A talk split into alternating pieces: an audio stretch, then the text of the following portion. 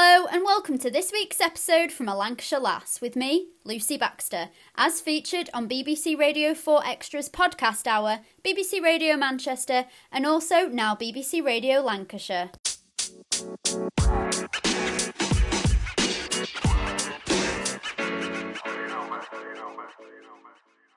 Joining me today is Ben Briggs, who is the editor of the Farmers Guardian and has been since March 2016. Uh, ben was born into a farming family and is also the current chairman of the British Guild of Agricultural Journalists. We're going to be talking about all things farming, including the Farm 24 campaign and what that means. So, Ben, uh, thank you for coming on today. How are you? I'm very good. Thank you. Yeah.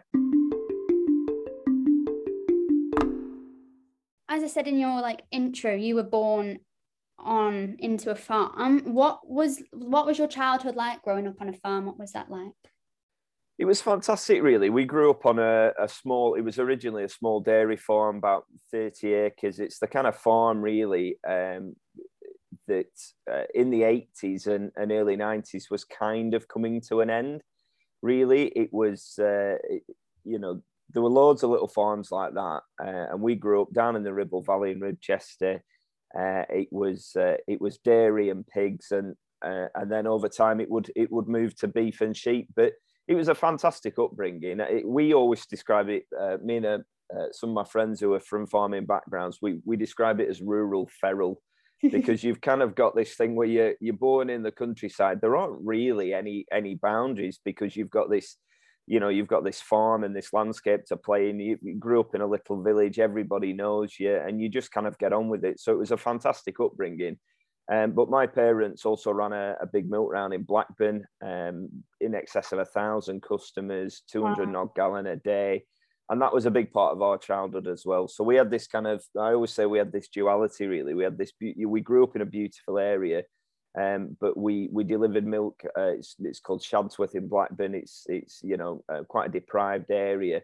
So you had that you had that mixture of the two. So you you had the the milk production, the rural, but then you had this urban environment and and a really an understanding of the pressures that are on people and, and what food means to them and, and that kind of side of things. So so it was it was fantastic, but it, it was this eye opening thing. And I always say when I do farming uh, talks and things like that, I always say there's that phrase what the butler saw. I always think it's what the milk boy saw really. It's that little you always had that little snapshot into people's lives and i think uh, really there was always a curiosity in me um, for people and for stories and, and that would ultimately lead me on to my, my kind of journalism career. And did you always know you wanted to do something within agriculture from when you were like on the milk round and things like that? No not at all. I want i wanted to do probably anything but in a way when I was like a when I was a teenager. I my parents worked um, and my mum still does the work so hard, work um, just the most ridiculous hours going and and I'd always kind of wanted to do something where um, that, that wasn't such a slog really. Um, those little farms, whilst idyllic and whilst nice, were you know a real slog for those kind of people. They were a labour of love. If I went back two generations to my uh, my granddad on my dad's side, um, so um, you know my dad's dad, they they came out of they came out of Blackburn. They were mill workers. They'd been in. Uh, my granddad was in the Merchant Navy in the Second World War, uh, and I think for them like the the the rural and um, farming was a bit of a release. And my dad had that. My dad loved the auction mart. He just he, he lived for it really. Um, but I, I, didn't really quite share that. I was into other, other things. So uh, I actually got started in agriculture. I went to uh, university, did a journalism and English literature degree, um, came out of there with uh, with a two one, and I just I got lucky actually. I got a, an opportunity to start at Farmers Guardian back in the start of 2004 as a data inputter. So inputting the auction mart data uh, into the back of the newspaper at the time. Uh, and that was my start. So I did a couple of years at FG, really enjoyed it, wanted other skills, went and worked for Lancashire Telegraph, uh, edited a business magazine. And then about five years later, came back to, to Farmers Guardian.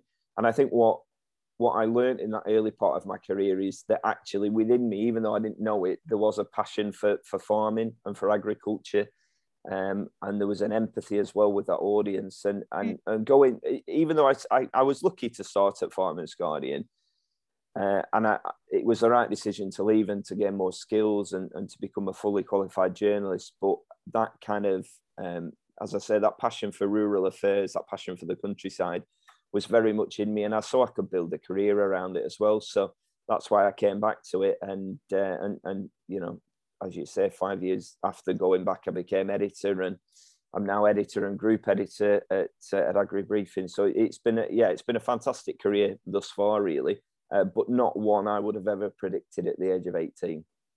No, I'm a bit like that at this stage now in the sense that I do my masters and my major projects on agriculture, but it's sort of broadcast journalism, not print. So it's figuring out the ways I could include that in like farming as well. Um, and obviously, since you were a little boy, obviously agriculture has changed and is still changing the way it happens in terms of like the technology and things.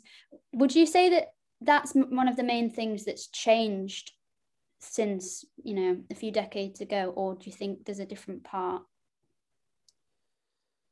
yeah i yeah personally i, I believe that machinery um, is probably one of the big drivers of of change uh, i know we talk about the the subsidy regime that's undergoing changes but i think the ability to do more with less has been one of the really big um, the really big changes in agriculture over the past generation. If you think about the size and the scale of machinery now, you know, I grew up when I was growing up. I mean, I'm 39 now, so if I went back 25 years, I we on those little farms we had a what did we have? We had a Leyland 252 tractor.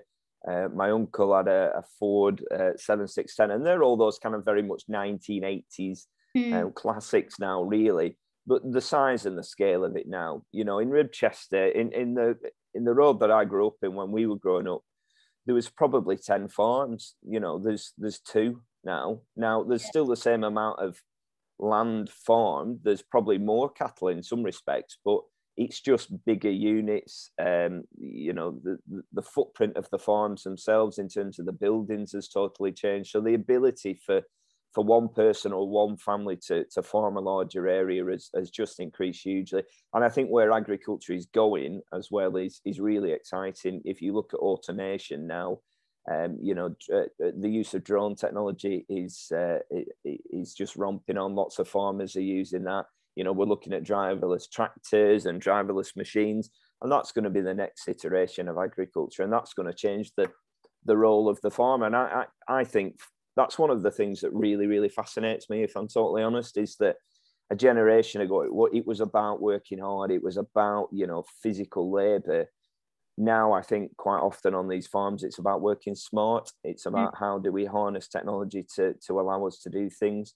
Um, and that's why you're seeing, you know, uh, I think the gender balance is, is entirely different now than it was in my, my parents' era, even though women were you know, women have always been integral to farms, and you know, on, on my mum and dad, I would always look, and I would I would never look at one over the other. I would never think my dad worked harder than my mum or anything like that. I just think that the, there's probably more opportunities now, really, and uh, it's I think that's good for the industry as well. Yeah, and as lo- as well, like through this episode, we're going to look at some sort of issues in farming so that listeners can just understand them a bit more if they're not from farming backgrounds. So, what um obviously Brexit happened. What's the current deal with Australia and other deals looking like for farmers? Yeah, Brexit did happen. Uh, a lot of farmers uh, voted for Brexit, and obviously, one of the, the big challenges is going to be now that we're outside the common agricultural policy. So farmers are not going to get paid for how much land they farm. Uh, it will pivot now in England. They're, they're, developing the environmental land management scheme, which will be about, which is all about public money for public goods. And, and public goods is, is defined as what the market can't provide. So it'll be about environmental issues like tree planting, soil health, all those kind of different things, which is fundamentally going to change the, the nature of how farming is supported at the same time, in the background, you've got these free trade deals going on with the likes of Australia, which we've done, and there is a real um, concern that um, basically over the next 10 years, we will move to a real free trade agreement with Australia. So um, quotas will uh, will reduce in time. They're going to be able to send, um, you know, their agricultural products here tariff free, and that's something we're looking to replicate around the world. So I think a lot of farmers are really worried that um, commodity products will come in from abroad, which is cheaper um, because it is produced really to lower standards in, in you know bigger systems, and that it will undercut the British market for, for British products. I'm a bit more realistic, if I'm totally honest. I think the uh, the story that British agriculture has to tell around its food and around the the uh, produce that that agriculture in this country provides is a really positive one. Uh, it is about um, farming that that helps the landscape, that helps the environment, that is very much uh, you know we have the highest welfare systems of anywhere in the world.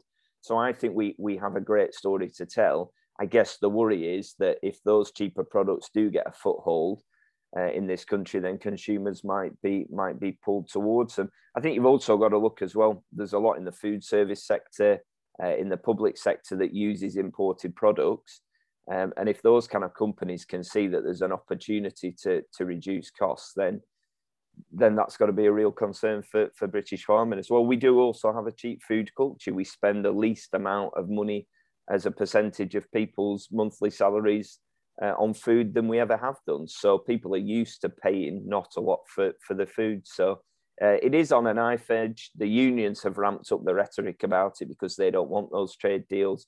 Uh, but I think that the proof, uh, pardon the pun, will be in the pudding over the next decade.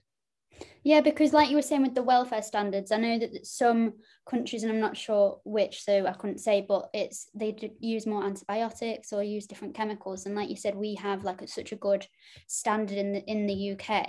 Um, is that concerning for if those foods do end up on the supermarket shelves? Do you think, or do you think it'll make more people back British farmers instead? I would hope it, it makes more people back British farmers because, as you say, um, you know, you've got growth hormones uh, in beef over in the, the US.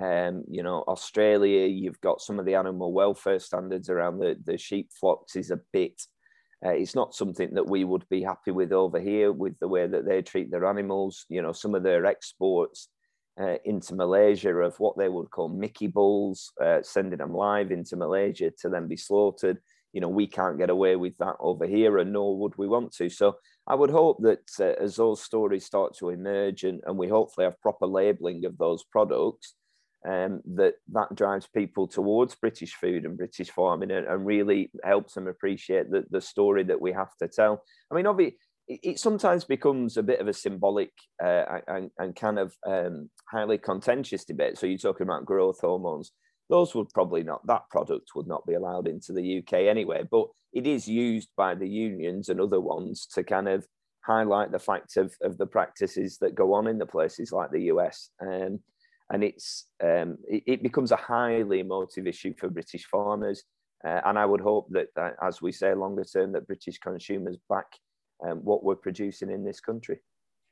And I've noticed that that's happened quite a lot more during the pandemic in terms of people have been going to their local farm shops more and getting their produce locally because they've realized that like farmers kept going throughout the pandemic, kept working.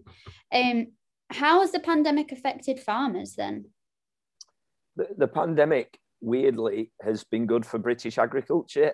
um, there has been a reappraisal of, of uh, British farming and British farm standards I think particularly in the first lockdown, where it was, uh, you know, where we really were locked down, people were looking for other things to be interested in. You know, there was you couldn't eat out, you couldn't eat, you know, quite often you couldn't even get takeaways or anything like that. So people were looking at the food they produce, and and it, I think it became a, a, treat for them as well. You know, the pubs were shut, uh, restaurants were shut, so they were focusing on more of about what they were eating. So there was this discovery, as, as you were saying, of, of farm shops, of local provenance, of local food producers.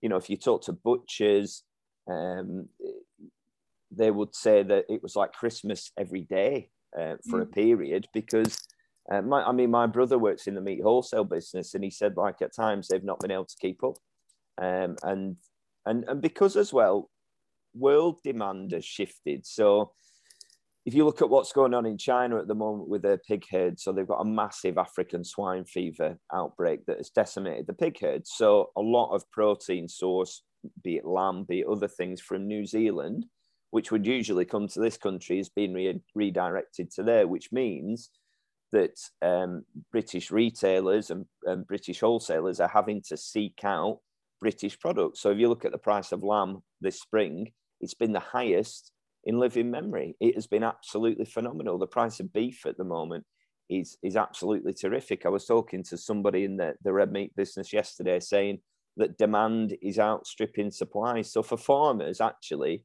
in this kind of counter cyclical manner, which um, farming often occupies, it's been a really positive period. And I think I think farming at the moment feels quite buoyed by that. But but the intriguing thing is going to be how long it lasts and, and how long that bounce uh, keeps going on for because as subsidies start to reduce as well, we need those prices to be at the levels that they are. Yeah, and I guess for most farmers, sort of the job is isolating anyway. Um, I know I spoke to a few young farmers about the mental health in farming in the pandemic, and that especially for the younger generations, it's been particularly more isolating, just with the like no young farmers meetings and the do's and stuff haven't been happening. Do you think that um, like mental health within the industry is is um, sort of a bigger issue now or it's being talked about more or what what are your thoughts on that? I think if you if you look at the front of uh, Farmers Guardian this week, um, the July 30th edition, the front page is YFC numbers halve, uh, which is all about the fact that the young farmers clubs in the pandemic have lost half their membership, uh, which is a really um, it's quite a stark figure. But if you're if you're not able to meet, then you're not going to pay your subs, are you? So, and you're not going to get together. And and and I'm sure that YFC will recover post pandemic. But as you rightly say, there's been this heightened um, notion of uh, of isolation and of distance. And I think, like for me, you know, as I say, I'm late thirties. I've got a couple of young kids. I'm married. I'm, you know, my life now is determined by my, you know, where my kids are or what they want to do or whatever. But when I was in my late teens, early 20s, I mean, you know, I loved playing football. I loved going to the pub probably two or three nights a week. You know, um, like you say, young farmers, all these kind of different social elements. That's the kind of age group I feel most sorry for, actually.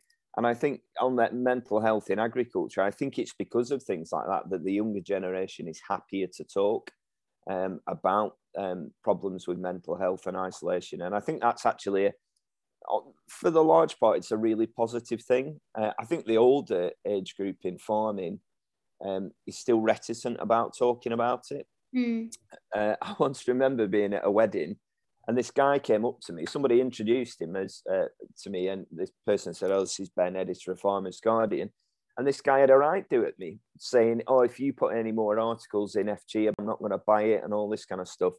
And it's because I think in rural areas in general, for a long, long time, we've not been particularly au fait about talking about mental health issues or about health in general because it's seen as a sign of weakness. And I think we have to break that stigma. Um, you know, it's um, I sadly lost my dad a couple of years ago to um, because of farmer's lung.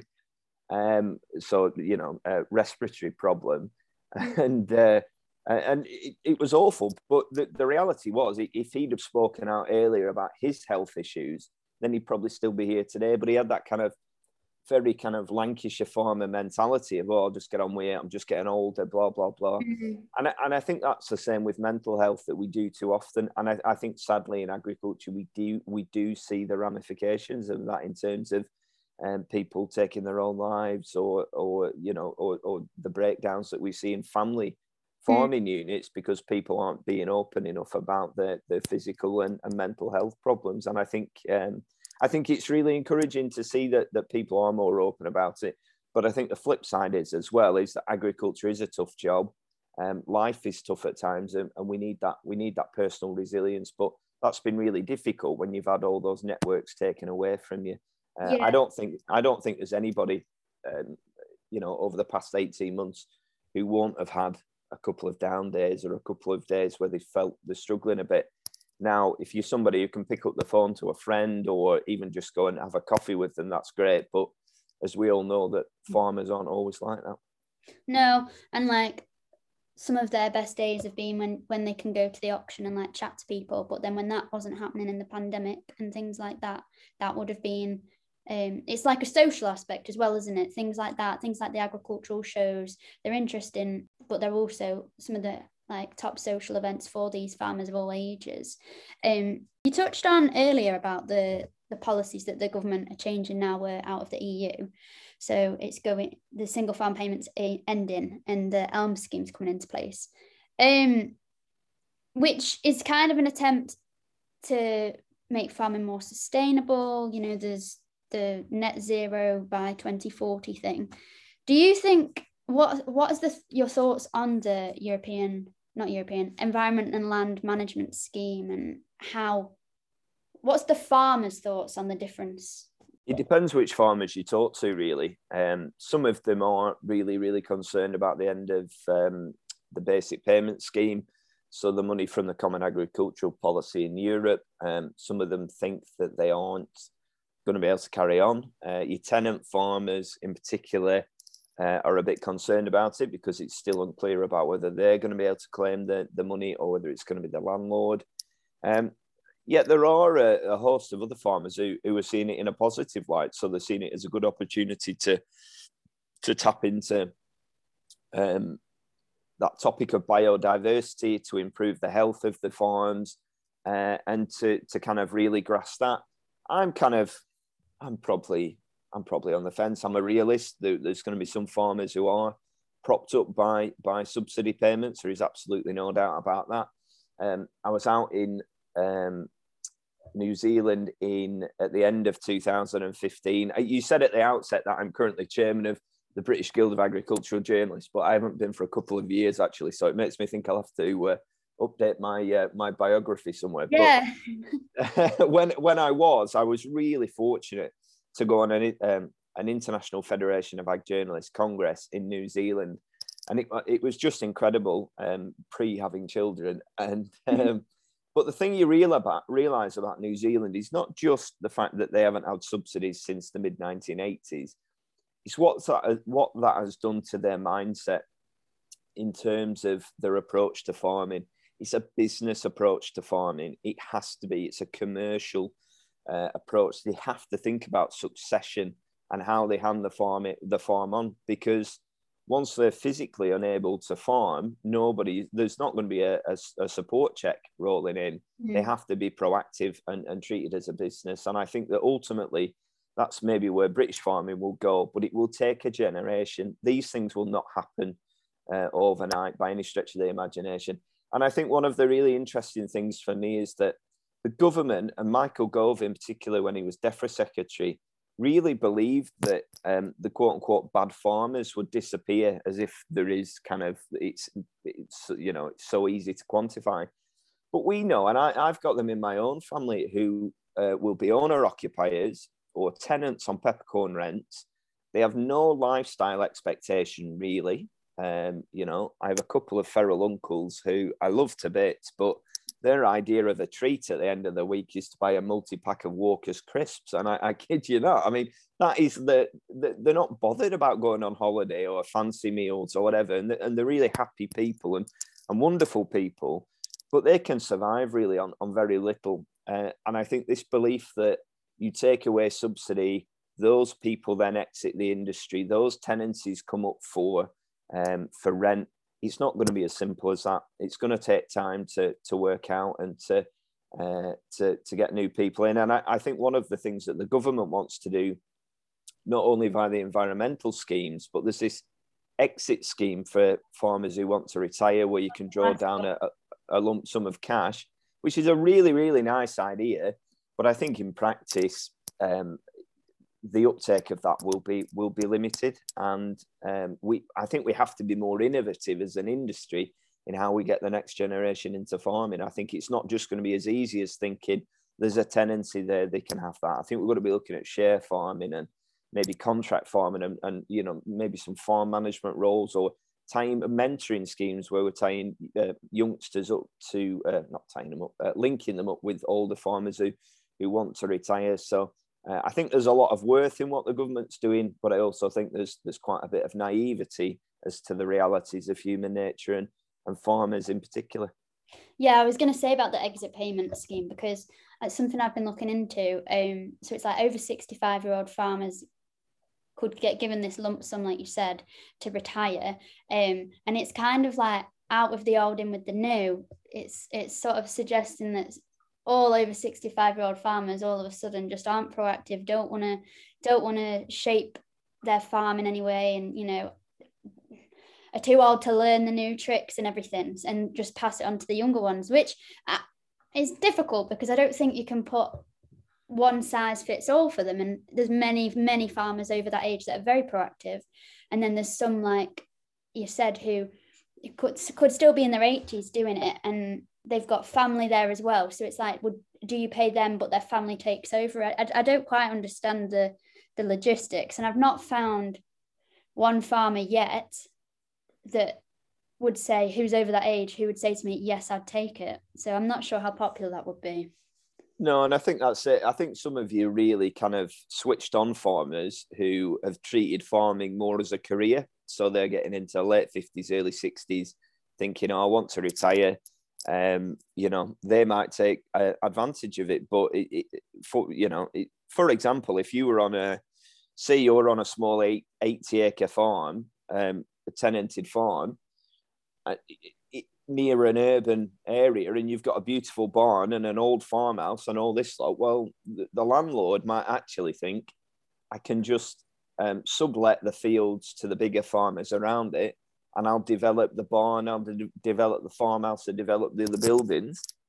So therefore, you're not going to get a new tenant in. So somebody has probably taken a nice paycheck, but that farmer's not necessarily gone back into to facilitating a younger person to get into the industry. So I think there always needs to be a dose of reality um, with a lot of this, and and as you say, um, there's a bit of skepticism, and we'll just we'll just see how it goes over the next couple of years once it finally comes in.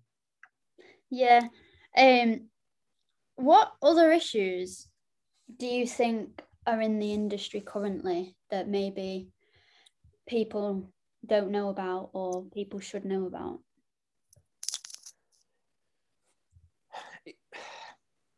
I think some of the issues affecting farming at the moment that uh, I think Jeremy Clarkson said it on Clarkson's farm, didn't he, about the weather uh, when he said, "Oh, if you think that farmers are just uh, whinging about the weather for the sake of it, you know, they're not. It, it, has a huge, huge impact. I think the way that weather patterns are changing is actually having quite a big impact now on on a lot of farming. Uh, it's making people change the decisions about maybe what farming systems they're running, maybe what crops they're putting in the ground uh, and j- just the general overall approach. So I think that to, to the outside, um, to the public, to the consumer, there might be this stereotypical image of the farmer as being grumpy and always talking about the weather. I mean, it, it, it is a huge concern, and I think the way that the weather patterns are changing is uh, is quite noticeable. I think other issues are uh, we've seen it this year with the staycation boom. Um, you know, a lot of farmers are making really good money uh, from the diversifications, if they've got holiday cottages, if they've got pop up campsites. But I think you're also starting to see the real pressure that is now coming on rural areas in terms of public access, in terms of incidents of livestock worrying, in terms of a, a kind of inherent respect for the countryside. Um, mm. Most people do have it. Most people respect the countryside. They treat it well. But there is a small minority, and you've seen it in the tourist hotspots where roads are clogged up with uh, with cars. You know, gates are being uh, parked in front of, and I think there's a bit of that kind of tension uh, coming to the fore about that. Um, and and just, I, I think some of the other things in the background that that maybe the public isn't aware of. And, and it goes back into that changing policy landscape and uh, a, a kind of concerns and pressures around farm assurance and uh, and other issues like that, really, about how do we kind of show as an industry that we're ticking those welfare boxes, that we're ticking the environmental boxes. And I think a lot of farmers feel that, contrary to the belief that Brexit was going to lead to a bonfire of regulation and red tape, there's actually more coming our way. And I think that's quite a big concern for a lot of farmers as well. Um, and what about rural crime? I know that there's been a lot of and we might have to explain what these are but i know there's been like a lot of gps things stolen and and um, because the technology and the machinery is getting bigger and more expensive there is a rise in the rural crime do you know sort of why that is, or sort of have you noticed there's a lot more rural crime from like what you're reporting on? Yeah, I think the figures from NFU Mutual would, suggest that um, the the cost of rural crime is increasing on a on a yearly basis. But like you say, that could because um, could be because there's the, the value of the kit is worth more. I mean, tractors now are you know hundreds of thousands of pounds. You've got a GPS system on there, um, so you can uh, you can do your, your ploughing or your sowing or whatever you're doing. Um, you know that's that's worth a hell of a lot of money as well. So um, there is this concern. You are seeing the uh, the regular things being stolen off farm. So quad bikes and ATVs are very very uh, nickable, for want of a better word. Uh, Land Rovers, four by fours often go missing. Um, um, certain kinds of tractors as well, and quite often, if they do find them, they find them in shipping containers heading for uh, it might be Eastern Europe or Africa or, or places like that. So um, there is a real concern amongst farmers, but at the end of the day, I think we've had this we have this image uh, in rural areas that we're kind of maybe exempt from it. That farming is this kind of bucolic lifestyle, and that, that you know our farm is somewhere that that should be respected. But at the end of the day, if you've got expensive kit on your unit and you don't have the right security protocols in place, then you are going to be a target. And I think that uh, what we are seeing is that a lot of it seems to be linked back to organized gangs, uh, organized crime, and there is this um, concern that that farms are being targeted. And uh, if you were a if you were a criminal, I, I, guess you would do because you know you wouldn't leave your. I live on a little street in a village, uh, but we're not far from the big towns, Preston, Blackburn. I'm not going to leave my Land Rover with the keys in overnight just because it's a nice area. Somebody could pass that and mm-hmm. think, and through a moment of opportunism, take that vehicle. So you do everything you can to protect it. Um, I, I think it's the same with farmers. We've always had this habit of maybe leaving keys in tractors, keys in quads, things like this, and and and that has maybe contributed to it. So farming is definitely having to up its game in terms of security and what it can do, but at times it does feel like a, a bit of a battle. I know uh, when we were kids, my dad had a uh, a couple of Land Rovers stolen, a couple of Ifor Williams stock boxes nicked as well. So um, it's it's it's really frustrating and, and is a big issue. And and it goes back to that issue as well that you were talking about before of um, rural isolation. It can heighten that because actually in rural areas you don't always have the police resources as well. So there is a concern. It heightens that feeling that you're under attack or being watched and uh, mm. and I think it's a it's a huge issue for some farmers. Yeah, definitely. And you mentioned Jeremy Clarkson, so I have to ask, what did you think of Clarkson's farm, and do you think it's helped agriculture, like PR, in a good way? I think it has. I mean, the thing with Clarkson is he is an absolutely brilliant journalist and he's a brilliant presenter. And I think for farming, he's found the ultimate like for I've been saying this that if you looked at something like Amanda Owen uh, and uh, is it Our Yorkshire Farm? I mean, that gets incredible viewing figures uh, and probably bigger than than Clarkson on Amazon Prime. But the thing with Clarkson and like Kaleb, his little sidekick, that's ideal for farmers, isn't it? Because they feel it is somebody talking their language and somebody who's got their back, and he's showing agriculture warts and all. I mean, they've been doing it for 20 odd years with Top Gear uh, and the Grand Tour on, on Amazon. He's just, I think he understands his audience. He's a brilliant presenter. He gets it. He knows what's gonna what's gonna tick their boxes. But I think for agriculture, it's been a really good thing. I mean, um, I was playing uh, golf a couple of weeks ago, and the, the, lads I was playing golf with aren't from farming backgrounds, um, but they were like going to me, "Have you seen it? Have you met him? It's amazing, isn't it?" And I think that's like mm. it was hmm. just brilliant, and I, I think anything like that that in a light-hearted way can actually show the realities yeah. of the precious farmer's face. I mean, the, the striking thing for me about Clarkson's farm was when he was sat down with his consultant saying how much money have I made this year, and it was something like a hundred quid, wasn't it? And he was like, "You're kidding me," you know. But and I think that it, shows the reality of how hard and how variable agriculture can be. And I think through the the humour and through the um, the, the, kind of um, um, jovial nature of that film, I think it will bring some home truths on to people. And let's face it, Clarkson will also make a lot of money out of his diddly squat farm shop as well. Yeah. So you know, it's probably win-win for him as well. I've seen so many people like queuing up at that diddly squat farm shop, and like he's just around, and it's the queues are like miles long, just seeing seeing it. Um, but I saw an episode because I've not watched it all yet, but it was like he wanted to say bye to the sheep before they got slaughtered and the mangoes. They've already gone and he was like nearly in tears in his car. So i think it shows like both aspects like farmers aren't just all like they're emotional with their animals as well. Um so obviously agricultural shows are back. You're at the you're at the great yorkshire um and you're at garstang show. How does it feel for like the farmers guardian and how do you feel like all these agricultural shows are back open again I think it's really good to be back. Yeah, but I do wonder, and I, I did my leader on it the other week. I do wonder what the future is for agricultural shows. And I don't mean that in a negative sense as to say that they're not going to be there.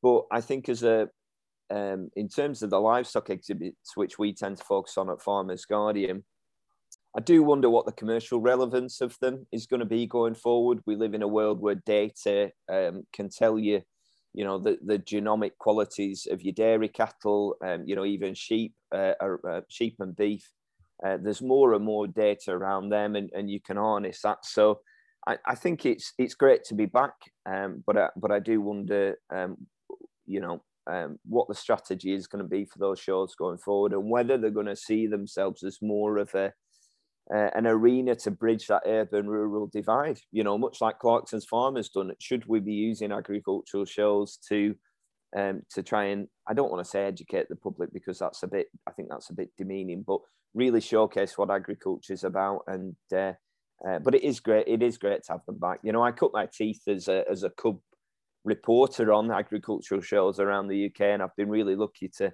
to travel all over the UK covering them, and uh, uh, they, they are fantastic. And as, as you were saying before, there's that social element. It allows mm-hmm. people mm. to get out. It allows people to meet up with friends, uh, and it's just more the sign that society's getting back to normal as well. And to be able to have a pint and or a drink or whatever, and just um, just enjoy them is uh, is wonderful.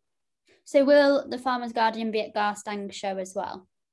Yeah, we'll be at Garstang. Uh, we'll be uh, we will be belatedly at the Royal Lancs. Um, we've been at the Great Yorkshire, and then we, are going to try and cover some of the other the other big shows that are going on this year.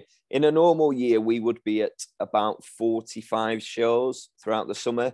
Um, but it's just a bit of a disjointed year this year. I mean, we haven't had the Royal Welsh either, um, or the you know the Royal Highland was a was a virtual showcase. So uh, yeah, we'll have reporters at Garstang, uh, and we'll be uh, uh, we'll be there doing our bit. Yeah. Um, and so finally, just talk to me about the Farm 24 campaign. So it's something the Farmers Guardian does with Morrison's, uh, yeah, every year. Um, just yeah, tell me a bit about it, what listeners can expect, and when it is. So 24 hours in farming runs from 5 a.m. on August the 5th for obviously as the name suggests a 24 hour period and it's using the hashtag farm24 on on the various social media platforms um, to really showcase what, what farmers are doing throughout the day. It started um, a number of years ago before social media properly exploded, really. It was initially something that worked very well on Twitter, and, and Twitter still continues to be um, uh, the biggest platform for it. But it was about, it, it, it was aiming to be a showcase um, for agriculture. And as I said, trying to um, trying to show what farming's about to a wider audience and, and to the consumer audience. So, so really shining a light on the people who produce our food and the stories um, that they can bring to the table throughout that day. So it might be something as prosaic as out, you might be out harvesting wheat, you might be milking some cows, you might be having a day off farm. We just want to know what you're doing on that day and use the hashtag farm24. Um, over the past few years, the reach of it and it has been in excess of a, a hundred million users on social media, which is just wow. uh, just just incredible. And Morrison's have been a really positive partner because for Morrison's, it's all about local provenance. It's all about you know they've got vertically integrated supply chains via Woodheads, um, so they've been a great partner for for that and the British Farming Awards. And uh, yeah, and we just want to make it bigger and, and, and better than ever. Really, it's there's so many different social media platforms now. Social media is it keeps evolving and changing, but you've got Um, obviously, you've got the established ones like Twitter and uh, and Facebook, but increasingly, like last year, we had more and more traction on Instagram. You've got TikTok. You've got you know, there's all these different platforms that people can get involved in, uh, and it's just encouraging farmers and also the public as well um, to show their appreciation for the agricultural community. Use that hashtag Farm24, uh, and let's just make it a great celebration of agriculture.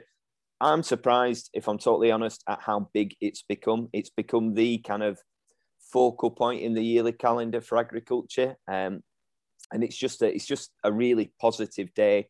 And I don't think we, it's like I was saying before, sometimes as an industry we, we can be a bit stereotyped, we can be perceived as being a bit grumpy and a bit whatever, but actually we've got fantastic people in the industry. We've got fantastic stories to de- to tell and uh, and Farm 24 has done that over the last several years.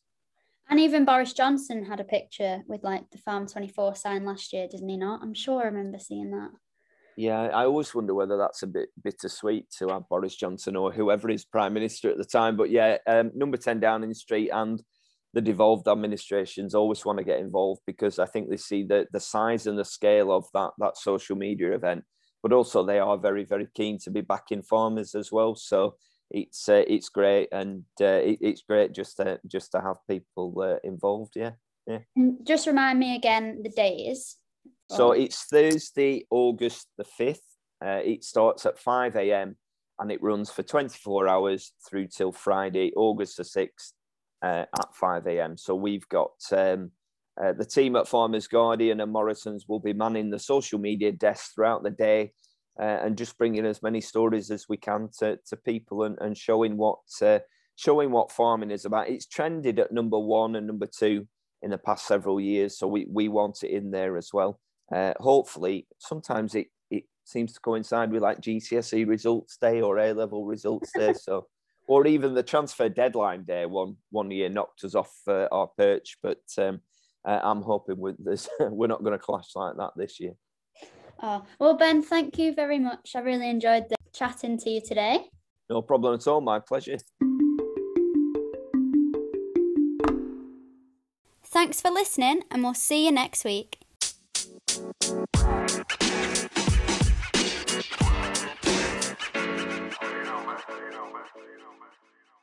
To keep up to date with all things from a Lancashire Lass, follow on Facebook and Instagram at From a Lancashire Lass.